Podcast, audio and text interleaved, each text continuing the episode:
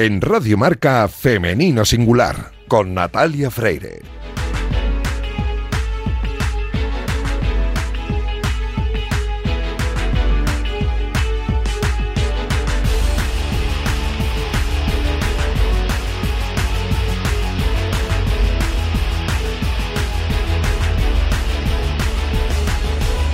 Muy buenos días y bienvenidos un sábado más a este espacio de radio en el que nos empeñamos en dar visibilidad y voz a las mujeres que hacen que nuestro deporte sea cada vez más grande. Os recuerdo que podéis encontrar los audios de nuestros programas en todas las plataformas de audio y en la web de marca.com. Y a los mandos técnicos me acompaña Daniel López Cantador, que ya está haciendo que todo suene a la perfección en este programa que comenzamos, que es el número 270. Y como es costumbre, lo hacemos con Irina Rodríguez y su entrenamiento invisible. Arrancamos ya. You have an angry look inside your little brown eyes. Not your brother say we're nothing in our hands. He showed you his modern dreams and you are still ashamed. Pues eh, llega el momento de charlar con Irina Rodríguez y además hoy con un tema muy interesante. Muy buenas, Irina, ¿cómo estás? Hola, buenas Natalia, pues muy bien, aquí. Me imagino que ya nerviosa, ¿no? Porque el, próximo día 17 empieza el Mundial de Natación y ahí estará también, te estarán los equipos de natación artística, que tú tienes mucha relación con ellos, no en vano, eres subcampeona olímpica en esa modalidad. Sí, no, la verdad es que muchas ganas. Ya sabes que siempre un mundial pues es eh, una prueba o una competición como súper importante para cualquier modalidad deportiva y ahora que después de la pandemia y todo hace tiempo que, no se compite en un mundial, pues la verdad es que estoy muy expectante. Bueno, de eso hablaremos más detenidamente, pero hoy querías hablarme de cristales. Pues mira, sí, es un tema que a mí personalmente me apasiona y quería un poco hablar de cosas así generales sobre cómo, cómo beneficiarnos de los cristales, ¿no? O cómo poder utilizarlos en nuestra vida cotidiana. Y bueno, para empezar, ¿qué, es un cristal? Porque, bueno, al final es una piedra, un mineral, ¿no? Eso sería como la parte de vocabulario sencilla que entendemos todos. Pero, ¿qué es lo interesante de un cristal? Pues bueno, los cristales se crearon cuando se forma la Tierra y han seguido su metamorfosis a medida que el planeta ha ido cambiando. ¿Qué quiere decir esto? Pues que en realidad en estos eh, trocitos tan pequeños a veces, pues son el ADN de la Tierra, o sea, son almacenes en miniatura que contienen los registros del desarrollo de la Tierra y que llevan en sí mismos la capacidad de emitir energía e incluso transformarla. Y al estar, ¿qué significa que son el ADN de la Tierra? Pues son como, pues eso, sustancias superancestrales que además, como tienen esta capacidad energética, nos ayudan a conectar también con todo lo que es el inconsciente colectivo, ¿no? ¿Y, qué podemos eh, utilizar de ellos? Pues tienen poder de, tienen el poder de curar, aliviar dolencias físicas, emocionales, actúan también sobre la mente y el espíritu. Hace algunos días hablábamos sobre los chakras, no sé si os acordáis, pero hablábamos sobre eh, estos bloqueos energéticos que a veces podemos tener y cómo cada piedra, según el color, puede actuar sobre, sobre estos chakras, ¿no? Entonces, es como, es muy difícil resumir el, mundo de los cristales en tan poquito tiempo, pero mm, yo quería un poco relacionarlo con, sobre todo con la mujer, porque hay piedras que son totalmente femeninas. Y, por ejemplo, ¿cuáles podemos utilizar? ¿no? Que al final sí que las piedras sirven para todo el mundo, ¿no? Las que voy a decir yo ahora son un poquito más porque están vinculadas con todo el tema femenino. Eh, la matista es una piedra que ayuda a elevar la intuición, la creatividad, siempre se ha dicho en el mundo simbólico, ¿no? Que la mujer es más, o sea, la parte femenina es más la de la intuición y la del hombre es más la de la acción. Bueno, pues la matista eh, es, en este sentido es como muy femenina. La feicita rubí, que también es conocida como sandía porque tiene tonos verdes y granates así que se van como uniendo, es una piedra que trabaja la abundancia y también la fertilidad. Y no solo la fertilidad como tal, de concepción de un bebé, sino también de manera simbólica, ¿no? Inicios de, nuevos proyectos, de nuevos retos. Eh, otra piedra femenina podría ser la hematite, que tiene una conexión muy particular con el flujo sanguíneo, así que ayuda a todo, a, todo lo que es el tema oxigenación del cuerpo, ¿no? También eh, ayuda a la fertilidad y también sirve para tratar la anemia, cosa que las mujeres tenemos ahí como un problema bastante general muchas veces.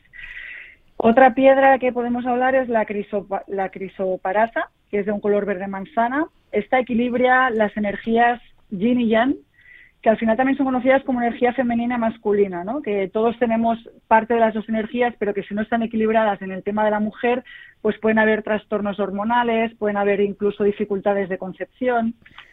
Pero para mí, la piedra estelar femenina a ver si... todas las mujeres. A ver, a ver. a ver si es la misma que estoy pensando yo. Venga, va. Yo, yo creo que sí, yo creo que sí. Pero todas las mujeres deberíamos tener una. Es la piedra luna. ¿Es esta la que tú pensabas? Sí, Cierto. Vale, perfecto. Pues es, esta, esta es eh, increíble. O sea, es de un color blanco brillante, muchas mm. veces tiene tonos irisados en color azul y está unida a la luna y a sus fases. Entonces, a nivel simbólico, la luna representa a la madre y lo femenino y además que está asociada también las fases de la luna a las etapas de la mujer, que ya hemos hablado alguna vez de la menstruación, menopausia, etcétera. Y, bueno, siempre cuando, cuando estás embarazada también dicen que, el influjo de la luna también eh, favorece los partos. Cuando hay luna llena se pone de parto todo el mundo. Sí, claro, porque eso es lo que, te, lo que quería comentar ahora. La luna incide sobre las mareas. Hmm. Ya sabemos que hemos hablado alguna vez también que nuestro cuerpo está, somos 70-80% agua y además, siendo mujeres, tenemos ciclos que también están relacionadas con este agua que es la menstruación. Hmm. Entonces estamos totalmente conectadas a esa energía, ¿no? Eh, ¿cuáles, ¿Cuáles beneficios eh, nos aporta la piedra, piedra luna? Bueno, pues en principio calma las emociones, equilibra nuestro sistema hormonal, eh, sirve para todas las fases de, de, la mujer, es decir, en menstruación equilibra emociones y síntomas físicos, ayuda en los momentos de fertilidad y en los momentos de gestación y lactancia también. Eh, también ayuda a equilibrar la energía femenina, ayuda en los nuevos comienzos, en el crecimiento interior, aporta confianza, seguridad. Ah, por ejemplo, en las mujeres que son muy activas, pues las calma. Y en este tipo de mujeres que son a veces excesivamente sensibles, pues ayuda a disminuir este, esta sensación de sentimiento en estado puro que a veces también hace sufrir un poco, ¿no? Eh, cambia el color según nuestro estado emocional. Cuando estamos bien anímicamente es de un color brillante y azulado, sin embargo, cuando estamos más eh, tristes o preocupados, pues está más apagada o grisácea. Y sí que es verdad que yo lo que aconsejo es que si eres una persona muy lunar, quizás en, fase luna llena es mejor no utilizarla por debido a este potencial que tiene, ¿no? Eh, ¿Cómo escoger las piedras?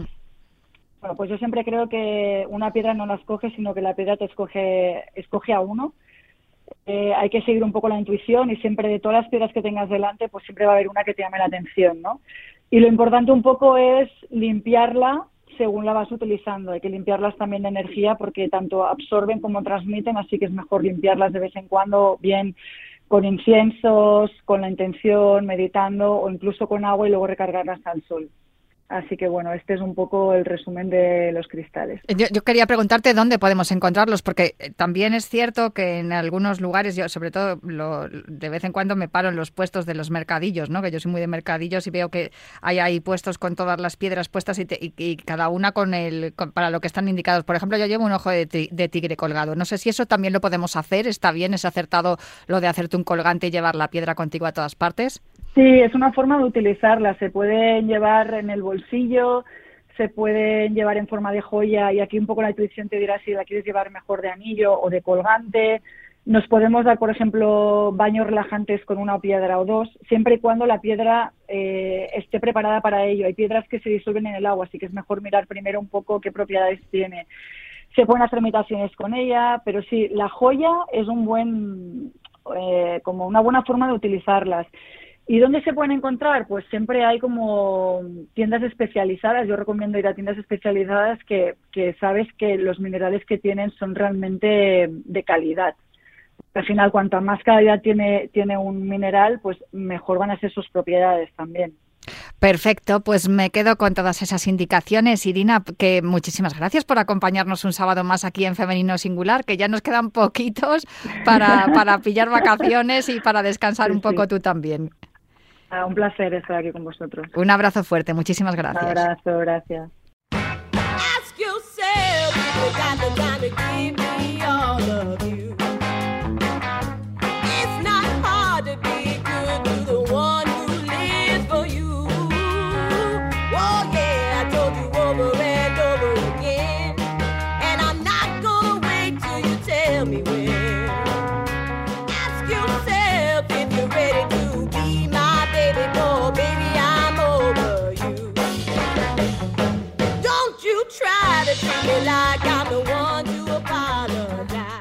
Está sonando As Yourself de Nicky Hill. A Nicky Hill la descubrí escuchando un programón que suena los sábados por la noche que se llama Delta Cadillac, que os recomiendo porque todos los sábados por la noche después de la alternativa, que también os recomiendo la alternativa con José Luis Escarabajano, pero Delta Cadillac, dirigida por Luis Beamut, es un programón con la mejor música del rock and roll de toda la historia y también de la actualidad. Y a Nicky Hill, de hecho, la descubrí en ese programa y desde que la escuché mm, eh, por primera vez, pues no he dejado de oírla.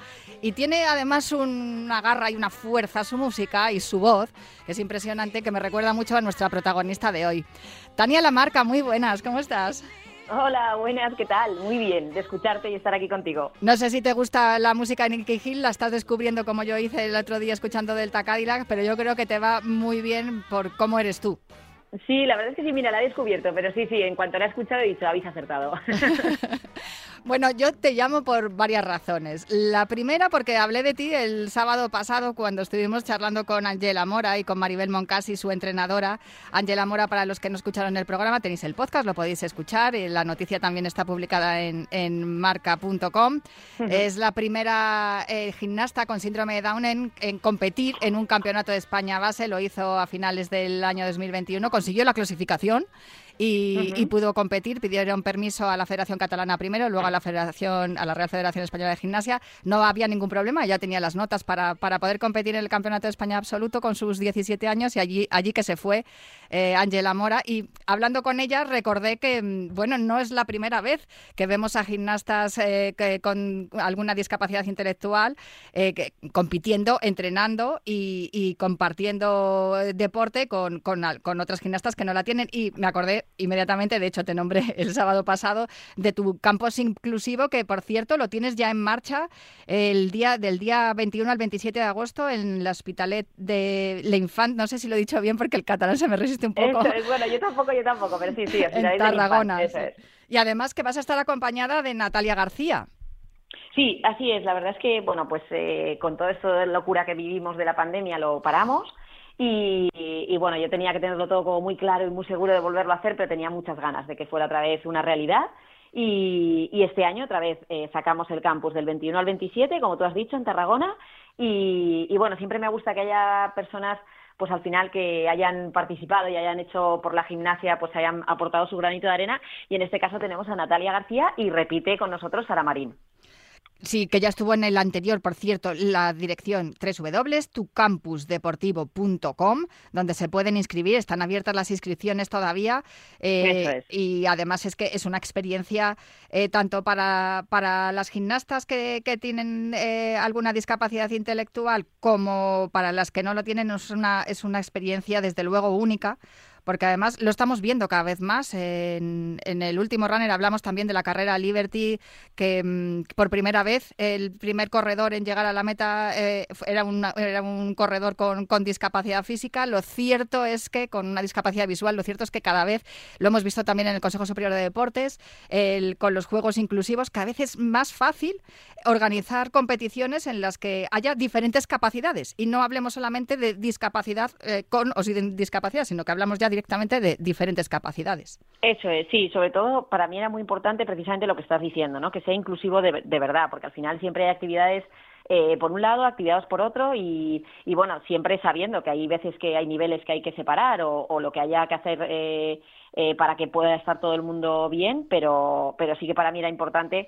que la convivencia eh, fuera para, para todos, ¿no? Para personas con discapacidad, sin discapacidad, para niños, para niñas y, y que realmente en esa semana lo que se viva es la inclusión real. Ahora que apuntas lo de niños y niñas, la Federación Española es la de las pocas, ¿no? En las que incluye competición de rítmica de, chicos. Estamos viendo que cada vez hay más chicos haciendo rítmica y, jo, vaya técnica, qué bien lo hacen, qué belleza y qué maravilla. Se está avanzando muchísimo en ese tema también.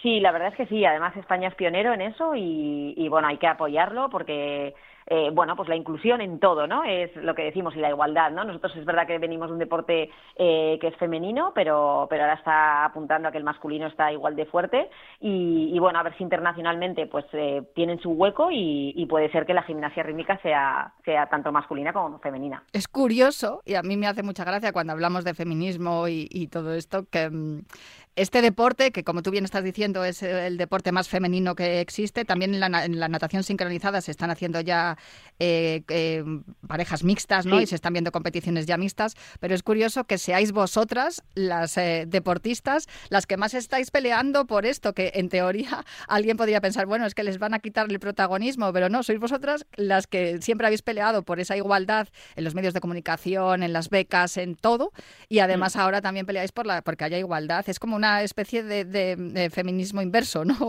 Sí, yo creo que es como, bueno, pues eh, por desgracia, las mujeres siempre hemos tenido que luchar en ese sentido un poco más, pues es como eh, ahora nos toca a nosotros eh, devolver esa moneda, ¿no? Y en nuestro caso, pues que los chicos no pasen por lo que nosotras pasamos en otros momentos, ¿no? Y entonces que, puedan competir, que puedan estar a igualdad de condiciones que nosotras y que sea un deporte para, para todos y para todas por igual, porque, porque como tú bien dices, hay niños y, bueno, y no tan niños que, que hacen una rítmica espectacular y es un gusto verlos. Tú eso lo, lo estás, eh, imagino, eh, constatando ahora mismo, ¿no? A través de tus, de tus campus y, estás viendo cómo cada vez hay más niños que se apuntan y lo que estamos hablando, ¿no? Que se convierte y, es algo que también hemos, hemos eh, comentado muchas veces aquí en este programa, que el, deporte derriba unas barreras de que, desaparece esa desigualdad. Sí, eso es. Además, pues al final, como todo, ¿no? Todo cuesta al principio y en gimnasia tenemos menos niños, pero ya se van apuntando y además que para ellos sea normal, ¿no? Y que estén en un sitio donde, donde sea habitual y donde se les trate por igual, porque al final, pues un niño que hace rítmica cuando empieza en el colegio, cuando es pequeño, pues eh, siempre le cuesta más, ¿no? Lo típico, ¿no? Pues al final, el niño que no tiene el balón en, los pies, pues es un niño diferente, ¿no? Y, entonces lo que queremos conseguir es que el niño se sienta bien, se sienta a gusto y, esté haciendo lo que más le guste hacer, que en ese momento es la gimnasia, y que esté en un grupo donde, donde se sienta igual de reconocido que una niña. ¿Cómo, cómo se te ocurrió el, el realizar un, un campus inclusivo eh, a través de la gimnasia rítmica. ¿Hubo algo que te encendió la bombilla o, es un compromiso que tienes con la sociedad? Pues mira, eh, fue porque yo tengo una prima hermana con síndrome de Down y, entonces, bueno, desde pequeñita, ella, ella de pequeña tiene mi edad, tiene un año menos, pero ella de pequeña hacía rítmica y entonces siempre desde yo muy pequeñita he visto que yo iba por un lado y ella por otro. Y, entonces, bueno, pues al final, el paso de los años y el paso del tiempo, siempre estaba pensando qué podía hacer para que eso no sucediera, ¿no? Para que no se fueran por caminos distintos. Y, bueno, a través de la gimnasia, a través de los campus, que siempre iba a campus y organizaba campus de gimnasia, me daba cuenta que realmente eh, no había actividades para poder hacer la inclusión y dije, ¿por qué no? Eh, un campus de los de verano que se haga con, con ellos, ¿no? Y, y, así fue, fue porque mi primita me dio la, bueno, pues la idea y la, ¿no? El, ese, esa chispa para decir, venga, vamos a hacerlo. ¿Y, qué es lo que te estás encontrando? Porque, bueno, esta es la segunda edición que haces del campus, ¿no? ¿Y qué es lo que te encontraste en la primera? Y, no sé si ahora, viendo las inscripciones, estás viendo también que, que la cosa va avanzando. Sí, pues mira, eh, me encantaría decirte que la cosa avanza a pasos agigantados, pero va muy despacito, muy despacito porque al final eh, en la primera, el primer año fue una experiencia súper positiva y a nivel, no a nivel de que tuviera una locura de inscripciones, pero sí que fue muy positiva para las personas que estuvieron. Eh, bueno, pues eh, fue una semana de un aprendizaje bestial. Y, y este año eh, lo mismo, lo que pasa que siempre hay bueno, pues eh, esas barreras que todavía cuestan a, bueno, que como es, como es inclusivo, entonces mi niña no va a tener, no va a estar en el nivel adecuado, no va, ¿no? Lo, esas mm. barreras que tenemos siempre de, de si va a ir con niñas con discapacidad, no va a poder entrenar a su nivel.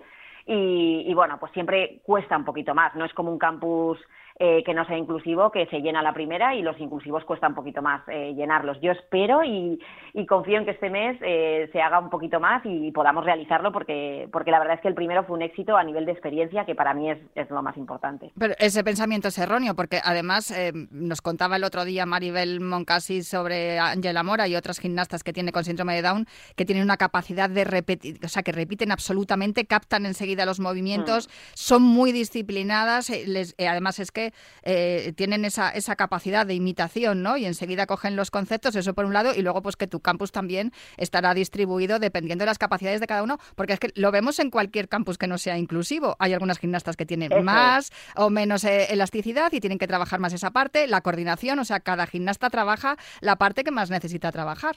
Eso es, eso es. Nos tenemos que quitar un poco la, ¿no? La, el inclusivo, nos tenemos que quitar un poco el concepto que tenemos y de que si hay personas con distintas capacidades, pues van a tener menos o más nivel. Nos tenemos que quitar ese concepto porque realmente eh, pasa en todos los sitios, ¿no? Cada uno va siempre adecuado a su nivel y, lo que decías ahora mismo es que cada persona tenemos unas capacidades totalmente distintas y siempre podemos aprender de la que tenemos delante, sea una persona con discapacidad, sin discapacidad, da igual, siempre tenemos para aprender y, y bueno, yo puedo asegurar por la experiencia del primer año, que además fue mi hija también, que, que, bueno, se llevó muchísimo más, en, en este caso eh, mi hija, que cualquier persona que vino con, con, otra discapacidad.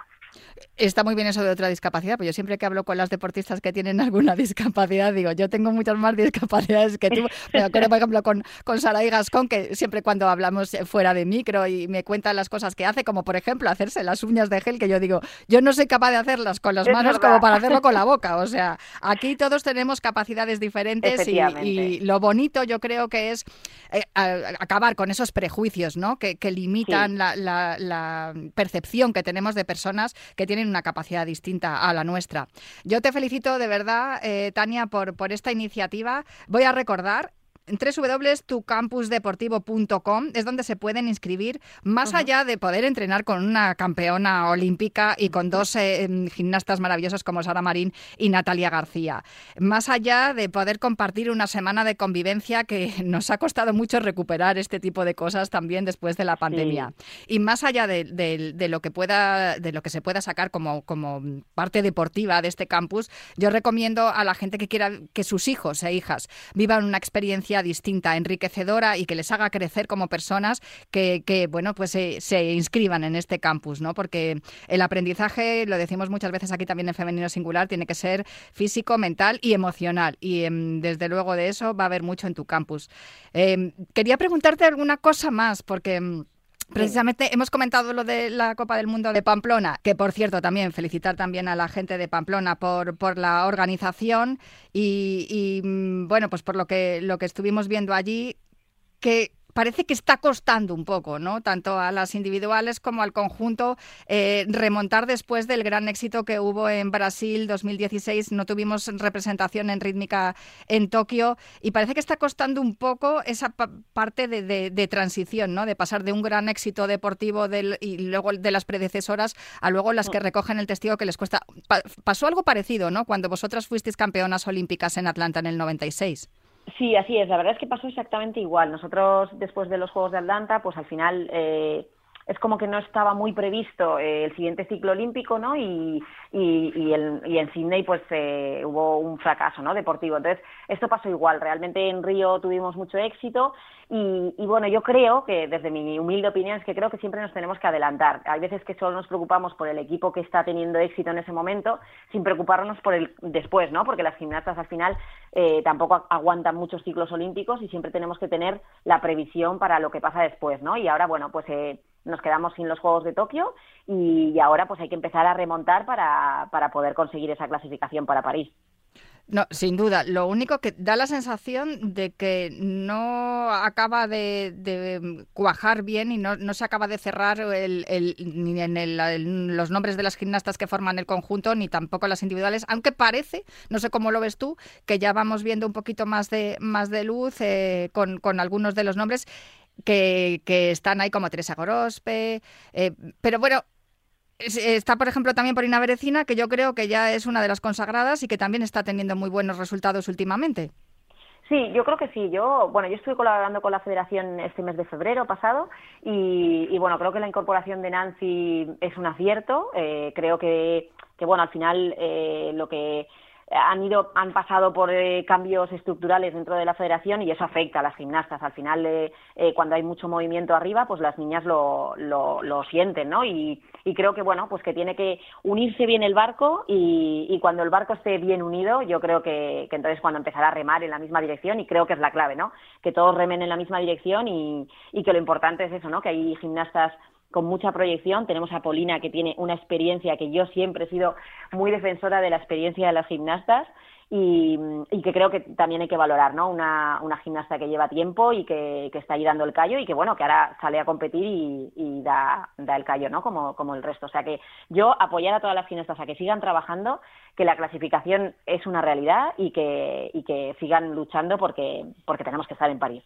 No, eso sin duda. También tenemos eh, a la vuelta de la esquina también el europeo. Vamos a ver que yo creo que ese es el, ese es el momento, ¿no? Importante o la primera prueba importante también para ella Vamos a ver quiénes son las que van finalmente y, si, quién, y qué, tal les va la competición, pero sin duda en España que tenemos además una afición a la rítmica que está absolutamente entregadísima y que somos incondicionales, eh, estamos deseando ver, ver a, las, a las gimnastas pues eh, por fin conseguir los objetivos que andan buscando, porque sin duda, tú lo sabes, este deporte es el deporte más bonito del mundo, pero también es dificilísimo.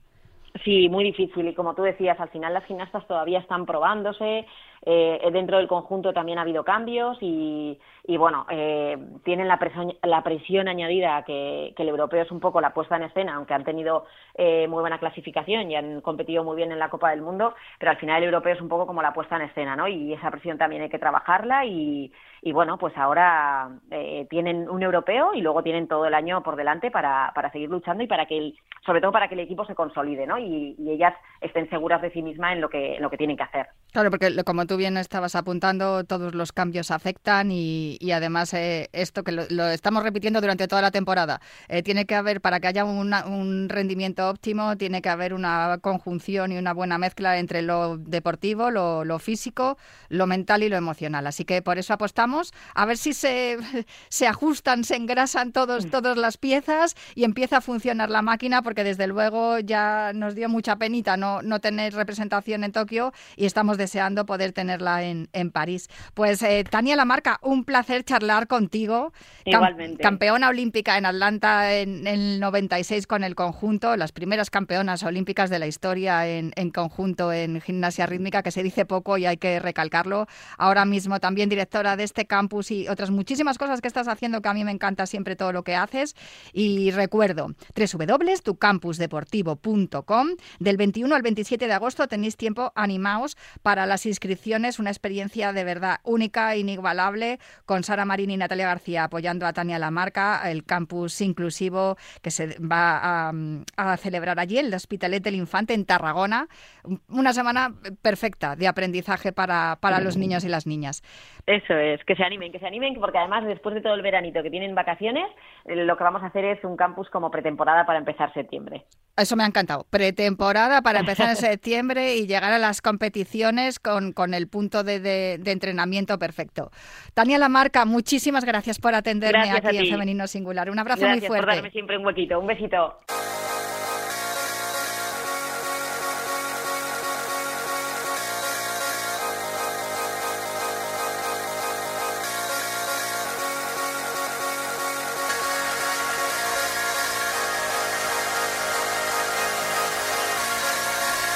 Y hasta aquí Femenino Singular.